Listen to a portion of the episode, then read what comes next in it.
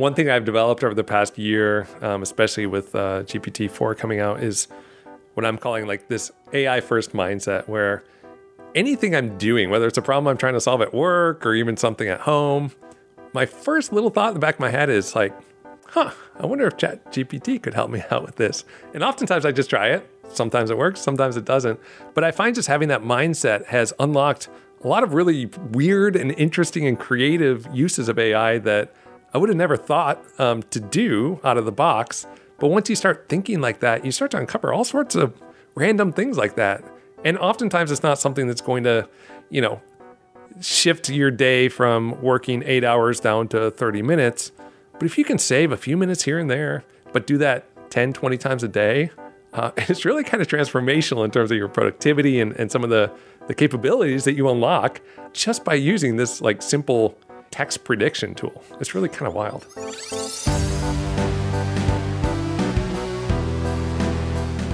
Welcome to GeekWire. I'm GeekWire co founder Todd Bishop. We are coming to you from Seattle, where we get to report each day on what's happening around us in business, technology, and innovation.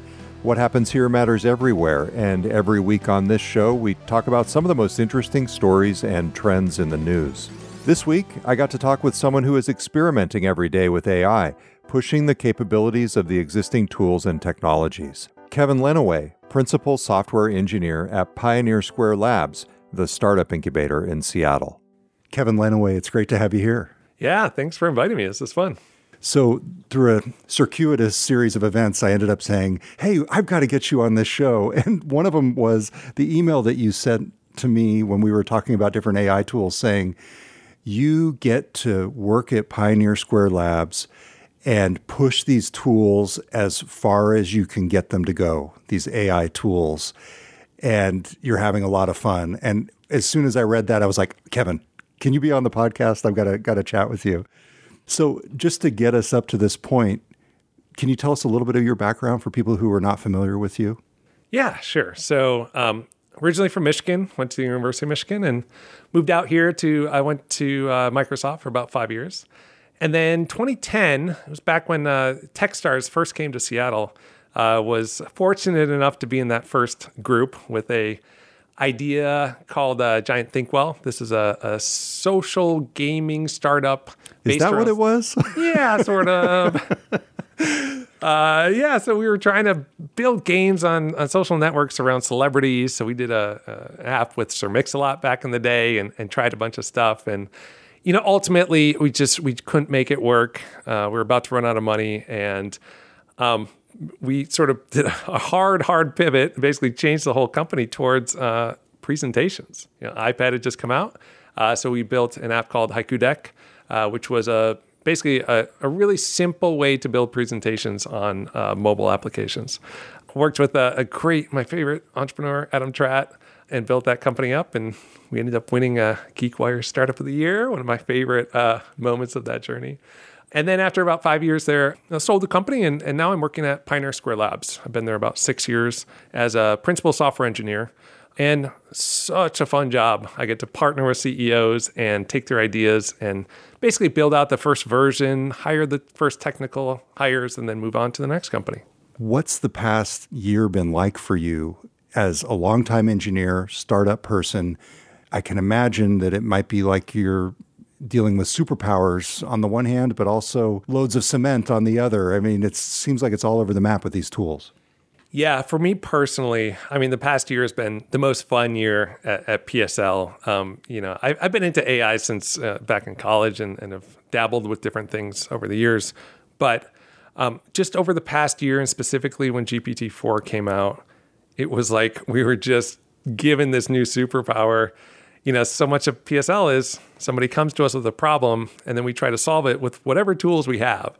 And oftentimes those tools, you know, weren't quite enough. And now it felt like over, you know, a couple of months, you're just handed these amazing new powers and nobody really knew what to do with them. And so it was just up to us to keep pushing and trying new things and playing around. And it's been so much fun to just day to day experiment with it.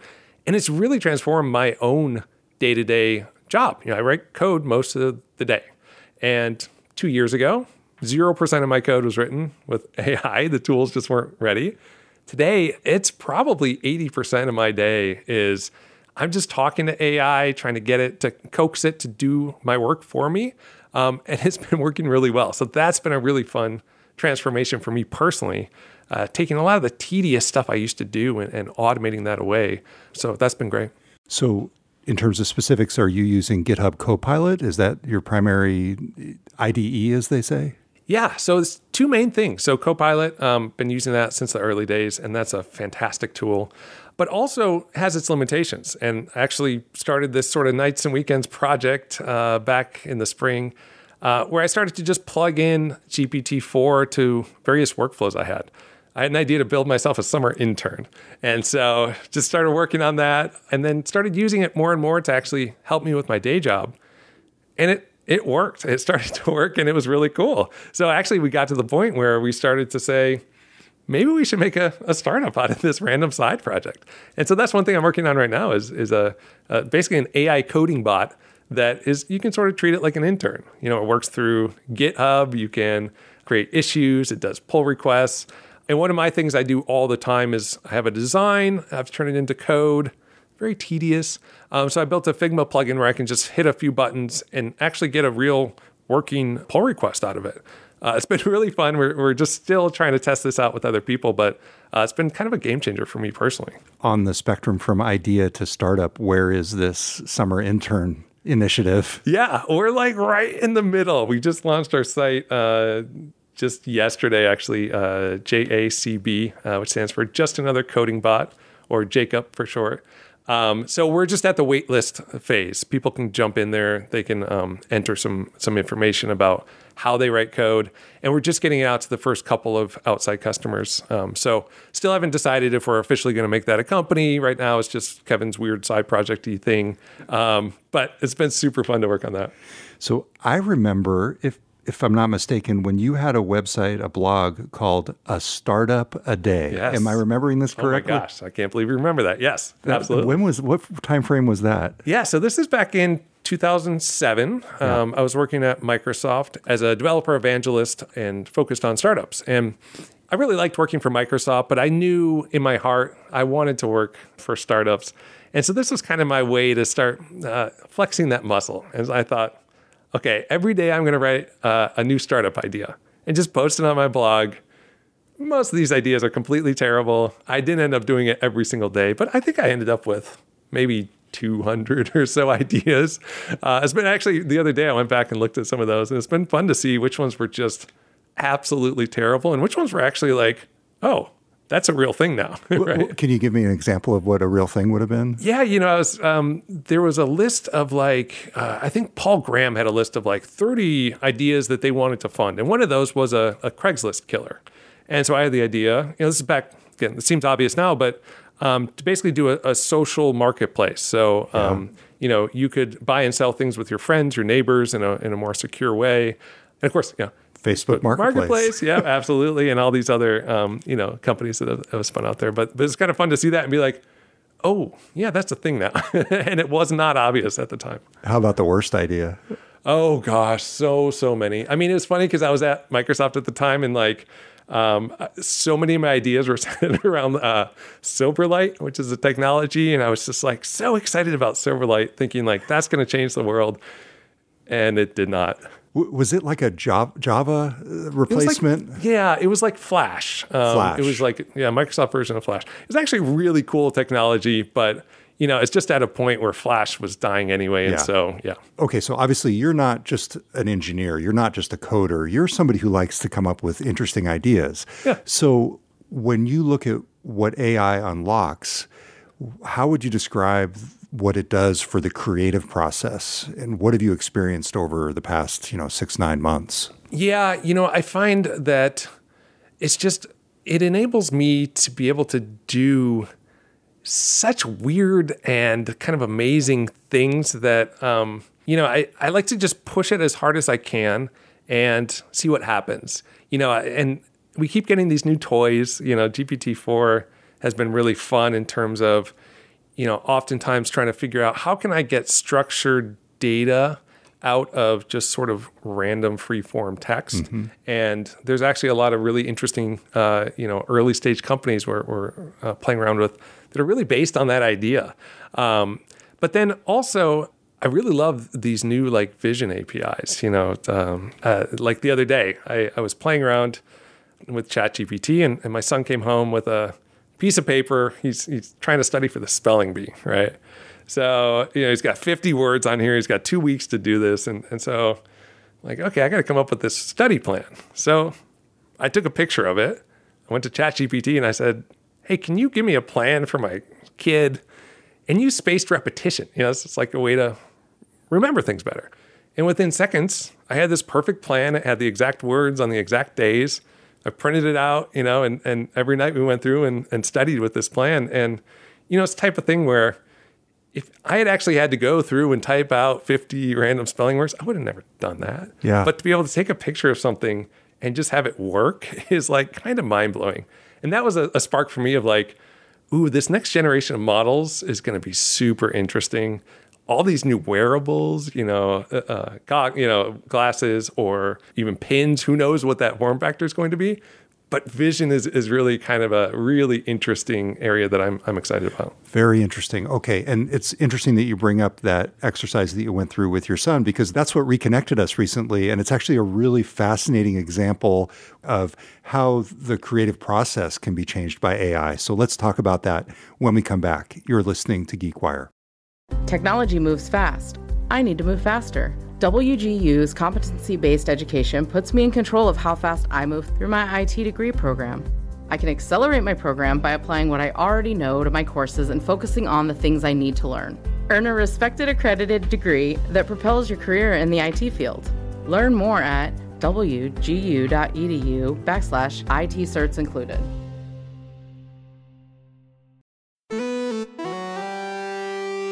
Welcome back. It's Todd Bishop. I'm here with Kevin Leneway. He is a principal software engineer at Pioneer Square Labs in Seattle. So, Kevin, I was on vacation over the Christmas break with my family in Miami and the Florida Keys and was getting bored. And I had ordered this little thermal printer for my daughter. Yeah. It was one of those Christmas gifts. I don't know if you do this with your kids, but I got it for her ostensibly. I bought my kids an electric guitar. They haven't touched it. Yes. there you go.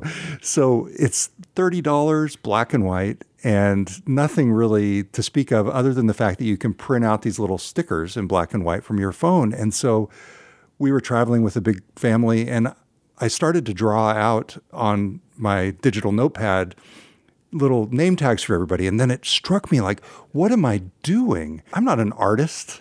you know, like I can't even letter, you know, uh, something that looks cool. I can go in there to DALL-E through Microsoft Bing and create these just amazing, yes, black and white on the printer, but these amazing images, these name tags. And I posted it on LinkedIn.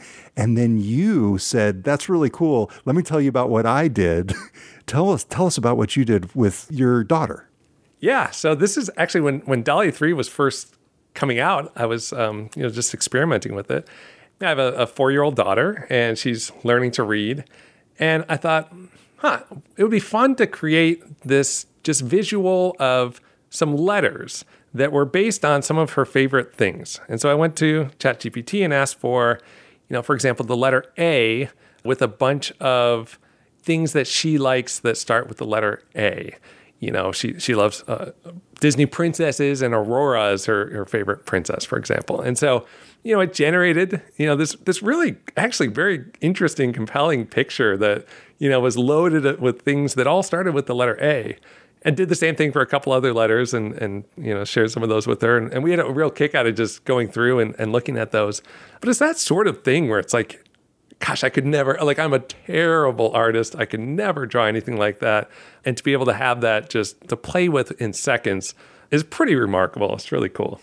I'll link from the show notes to the one that you shared with me on LinkedIn. I'm yeah. trying to remember what letter it was. I think it was a D. Yeah. And it yeah. then has really realistic images of different objects that start with the letter D, like a dinosaur, I think was one yes. of them, yep. inside the letter, making the letter.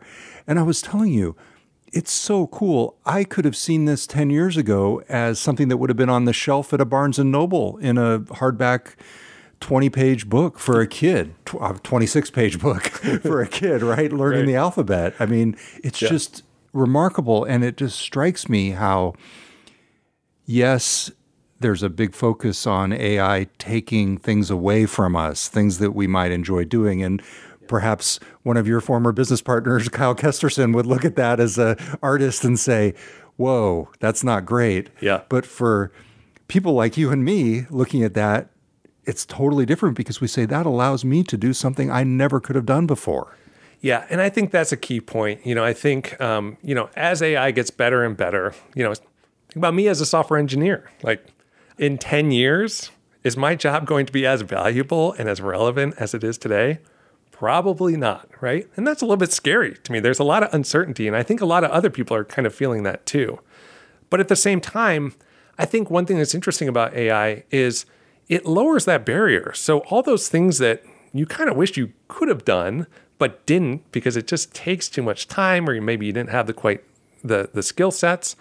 Um, you can now do these, and so uh, something like you know the the image for my daughter I would never go to Kyle and ask him to, to draw this for me, but to be able to do that myself, you know, we're just going to see 10x, 100x more, you know, content generated. And code is the same way. I think there's a lot of applications where, man, it'd be nice if I had an application that did X, but it's going to cost me 20 grand to build that out in six months.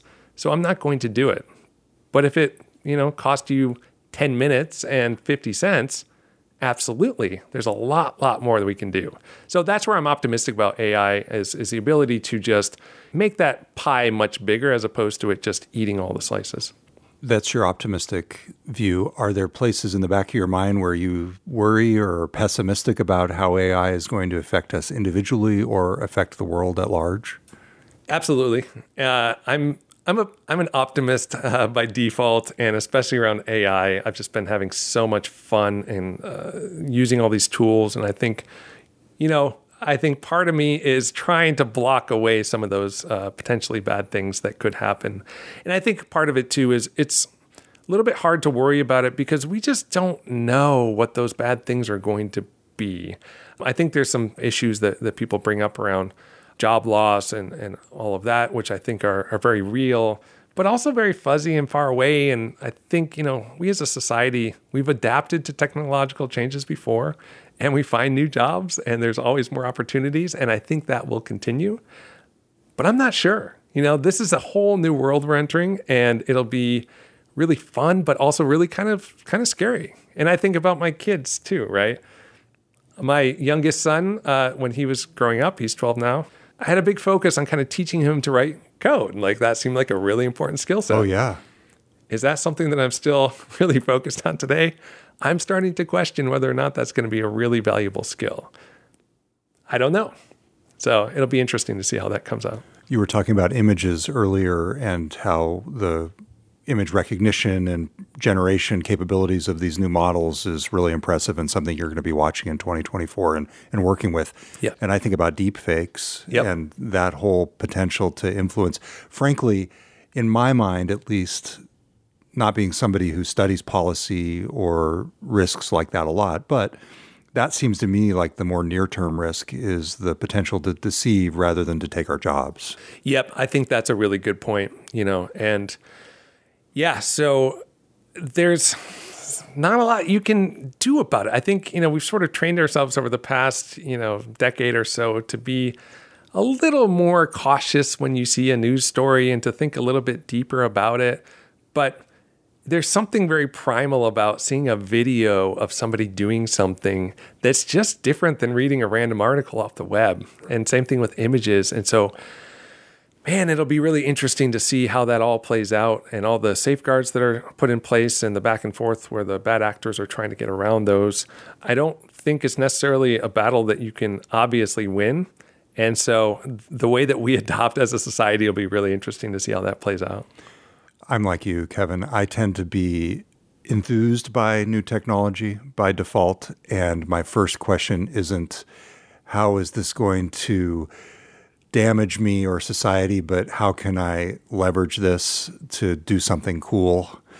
And I feel like I have to come to the realization that I, I, just need to ask those other questions as well. So I felt like I needed to ask you that. But yeah, I, I do want to say important. It's great. Yeah, yeah. Um, you mentioned earlier though that you got your kids an electric guitar, and you it sounds like you end up playing it. I try.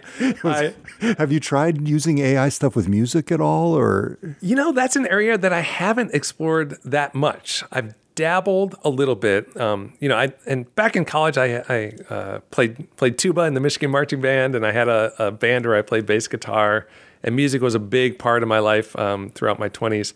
Um, but I just I find I don't have the time lately to be um, writing music and playing music as much as I would like. And same thing with these tools. There's so many other things I've been playing with that the music generation just hasn't been top of mind for me. But there's some really cool stuff. I uh, a coworker of mine, um, Adam Loving, is very much into music, and he's been playing with that and doing some really cool stuff with with AI generated music.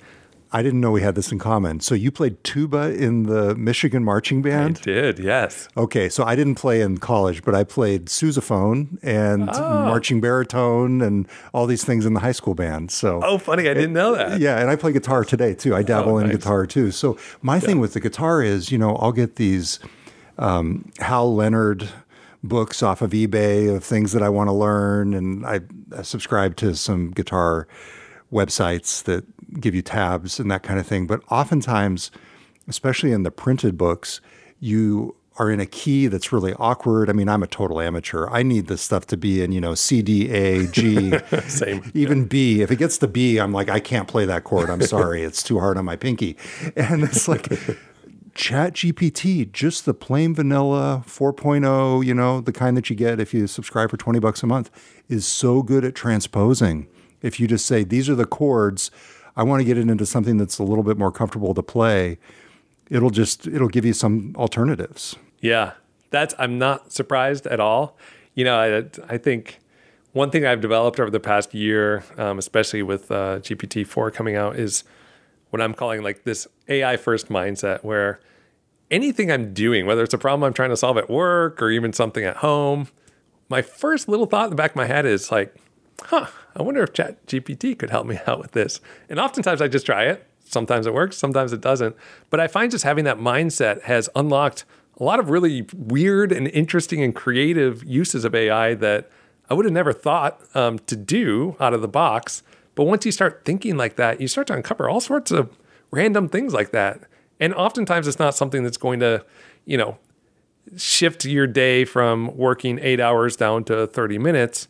But if you can save a few minutes here and there, but do that 10, 20 times a day, uh, it's really kind of transformational in terms of your productivity and, and some of the, the capabilities that you unlock um, just by using this like simple you know text prediction tool. It's really kind of wild. So you've mentioned gpt-4 and chatgpt a few times. I'm curious do you end up pretty much sticking with the open ai tools or do you go and try google bard and gemini and anthropic and, and all those sorts of things as well?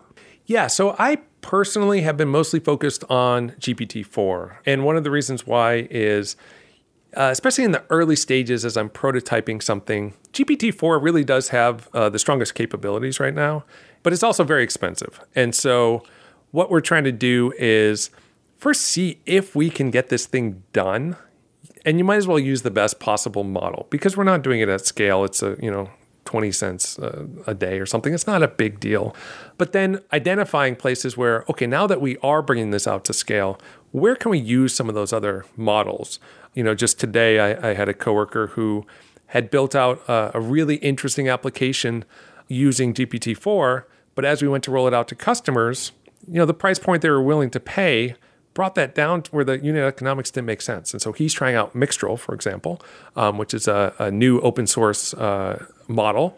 What is that again? Uh, it's called Mixtral. So this is a, a M I X T R E L. Uh, M I X T R A L. A L. Yeah. So I think it's out of um, out of Europe somewhere, maybe France. Um, and this is a company that basically developed this really neat model, uh, rolled it out, and this is using a mi- mixture of experts approach, which is what GPT-4 is, and was kind of elevated it above you know what we had before And this is one of the first open source models that's able to have that mixture of experts approach, but in a much smaller and in an open source model um, that's you know 10 or 20x cheaper to run than than GPT-4. So we're trying to find places where we can plug that in at scale once we've proven out that high level concept with GPT-4. Coming up next, the intersection of AI and the real world.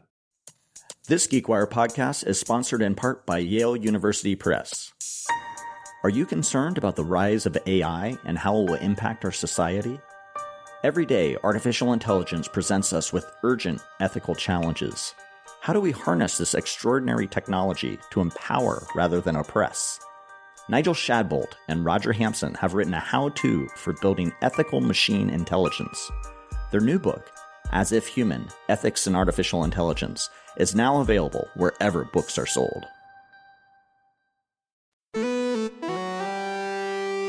Are there any other tools that you use on a daily or weekly basis that you think might become more commonly used as people figure out how cool they are in two, three months?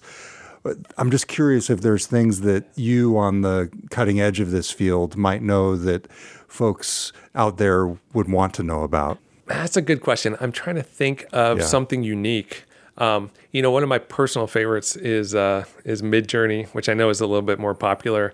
But one thing people may not know is they have a physical print magazine. Um, you know, and what they do is they basically take you know 50 of the best images that were created by the community that month and, and they publish it in this like glossy kind of artsy kind of magazine and it's been really fun i've subscribed for about a year now and to see the evolution and just to see it in this tangible format and to pick up my issue from last march and look at these images and then to pick up the one that just came in the mail uh, two days ago and look at what that uh, was able to create it's pretty mind blowing, and, and it really is a tangible reminder of how much these models have advanced in such a short period of time and how much they're going to probably continue to advance throughout the next year and two years and five years and what an impact that's going to have uh, once they get to that human superhuman type of level man the world's going to change in really weird and interesting ways yeah, I, it's funny you should mention that because, and this gets to the examples that we brought up earlier about creating an image out of a letter or the thing that I was doing with the stickers. I am fascinated by the intersection between the physical world and AI yes. in that way, almost in the same way that I think a lot of people are fascinated by records and you know traditional vinyl, listening to music that way. I, to me, I don't know if it would ever become mainstream, these sort of physical manifestations of AI. But I think it's one of these cool side parts of the whole thing. Yeah, yeah. And the infrastructure is getting there. You know, these um, new models that can handle vision, that can handle video. Uh, you know, Gemini is doing some really interesting stuff, multimodal across video and text. But the, it's starting to lay this foundation where you can see things like robots that are actually able to do interesting things cheaply and effectively. That's not going to come out next month, but that's an area I'm really interested in over, you know, say 2025, 2026. What is that going to look like? That could be really fun and really cool. So lots of interesting stuff. Even the, you know, the new Rabbit um, that just came out, um, which I don't know if you've seen that. So it's a, basically it's a standalone, a little box. It almost looks like a little Game Boy, and it has this like kind of cutesy 8 bit graphics. And you just pick it up and you can talk to it and ask it things like, uh, you know, can you book me a flight or can you, you know, do whatever it is that you would normally go to ChatGPT and ask. But it's just in a form factor of having this little little box. It's, it's very cute, very compelling. Uh, I think they've sold out multiple runs, and and it's really it's sort of a polarizing thing where people are saying, oh, maybe it could be an app, maybe not. But to your point, there's something compelling about having a piece of hardware that you can actually hold and talk to and it does stuff that I think is really attractive to people. The thing that I love to do is use the ChatGPT app. And a lot of times, if I've read a book or read a long PDF and I'm just trying to refresh my memory about what it was, I'll load it into ChatGPT on my computer at home. So I'll start a thread I'll get in my car and I'll reactivate that thread And so, for example, when I got to interview Fei-Fei Li, the AI pioneer, I read her book on a PDF. It was a pre-release copy, and then about a month later, I got to interview her. And you know, a month had passed. I'd not had everything fresh, and so I was able to drive around with my phone docked and talk through my car system with ChatGPT and say, remind me, what did she say about her mom or her dad or the dry cleaning shop where she learned the fundamentals of business?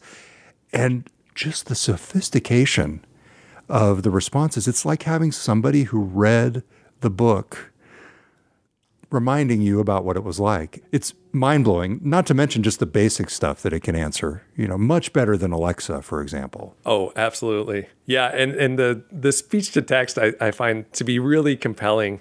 Um, for example, you know, I'm an engineer. I don't go on podcasts very often and, and I needed to prepare. And so I went to ChatGPT and I said, hey, pretend to be Todd and ask me a oh bunch my of gosh, questions. You're kidding. And uh, sure enough, you know, it would ask me a question, and then I would do the speech to text and actually try to answer it. And then I asked it to critique my answers and tell me what I did wrong. Uh, so you know, just just a way to just you know use this in a in a very practical way. A little embarrassing to admit that, Not but you know, it's, it's really fun to do that. I'm now embarrassed. How close did I come to ChatGPT and the questions that I asked you? Uh, they're pretty. Yours are much more uh, interesting and sophisticated. Uh, and I also I told ChatGPT to really push me and try to make me uncomfortable. And, and you're you're so nice. It's been a lot Oh, no. easier. Okay, so I'll ask you this. I'll, let me ask you. This was this was my free. one uncomfortable question. Yeah. No, I'm just kidding. But it it, it did cross my mind because we did have some news. We're recording on Thursday, the 25th, and there was some news today that the FTC is looking into the relationship between Anthropic and Amazon and Microsoft and OpenAI. And Kevin, I don't necessarily uh, expect you to have a lawyer's opinion on this, obviously, but I did want to bring it up in part because I want the audience to know about it. When you look at news like that, or say news like the New York Times suing Microsoft and OpenAI over the origins of the content that they use to train these large language models, is that like a concern for you as someone who's using these tools to innovate, or is it more background noise? A little bit of both, um, but it's definitely something that uh, I think about, and and I frankly need to think about as I'm developing all of these tools for these these venture scale companies that are going to be using this as the basis for what is potentially, you know, the next you know five ten years of their life, um, and so I need to be really careful that whatever I'm using and building is absolutely compliant and doesn't run any risk of potentially, you know, having some copyright issues or, or things like that. On the other hand, I also think about, you know, I'm old enough to remember being in college when, you know, my favorite app of all time uh, was was Napster, right? I love music. I was a poor college kid. Gosh, it was nice to just go and hit a button and listen to whatever music I wanted. Now, as a more mature adult, I, I uh, acknowledge the ethical issues with Napster, and of course that that went away. But I do wonder if maybe there's going to be a moment where, you know, Napster kind of was on this upward trajectory, and then it just died because of legal issues. Could ChatGPT kind of be the same way, or Midjourney? You know, if we start to really reduce the number of sources that can be used to train these AI models, have we reached a point where we're already at that peak and it's just going to get harder and harder?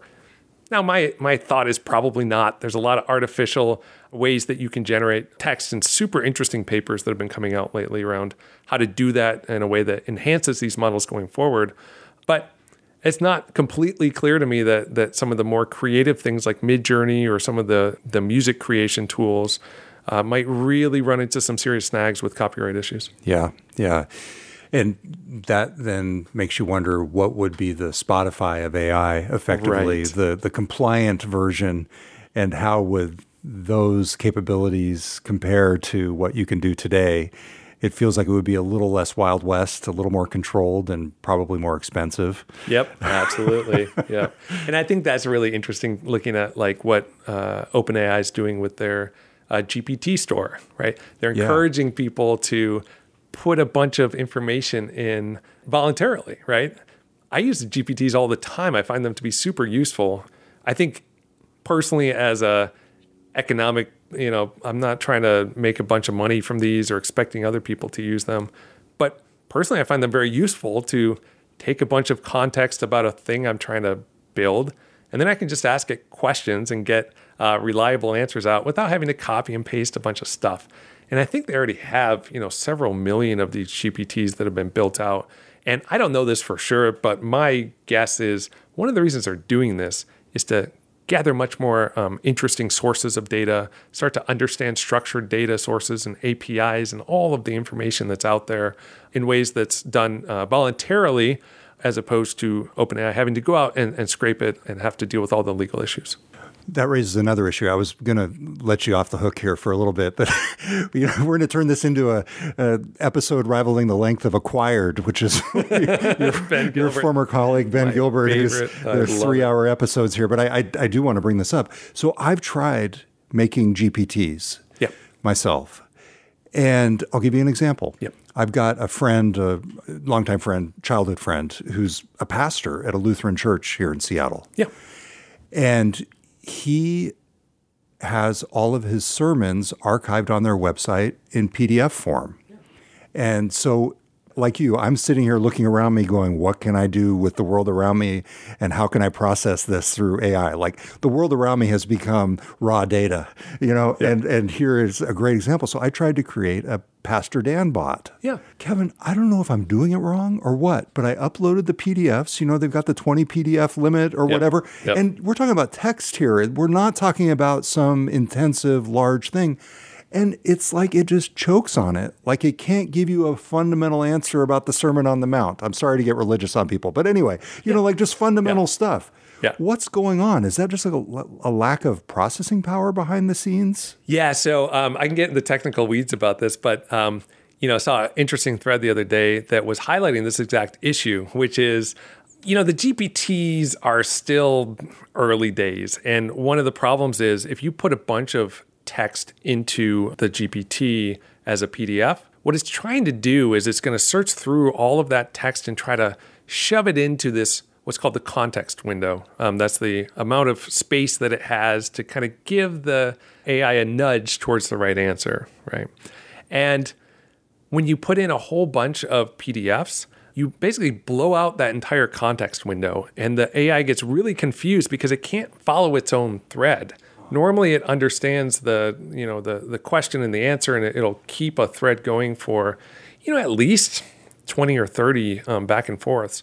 But when you shove all that context in there as PDFs, you just blow that window and it forgets what it said two, three, four messages ago. So again, getting in the weeds here, but um, you know, there's still some tips and tricks to, to learn about kind of how to do that GPT correctly. But okay, and so my assumption was that it was more like a search index, where if you uploaded those PDFs, it would crawl it once and forever have it in short term memory, ready to give right back to you. Yeah but that's not the case. That's that would have been my assumption too. But you know, having read a little bit about this issue, that's what other people have started to discover, um, and seems to make sense to me. Um, now, that's a bug that might get fixed soon, but um, that's probably what's happening in your example. I know another person, an analyst at Gartner, who told me, okay, the issue that you're running into is something that could be solved by retrieval augmented generation RAG. Is that true? That's absolutely true. Yeah, and that's what they're doing in the background hypothetically.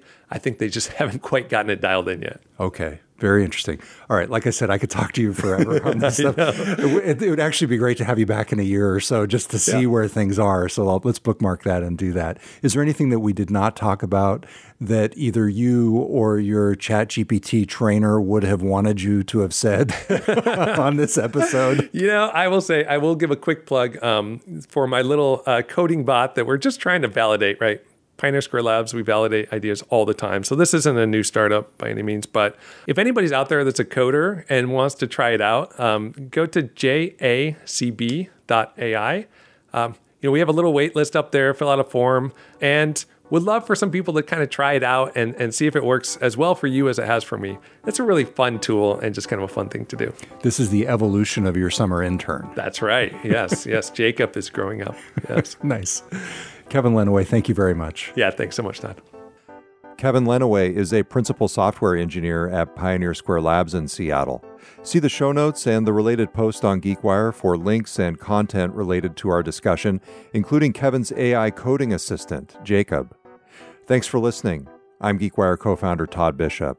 We'll be back next week with a new episode of the GeekWire podcast.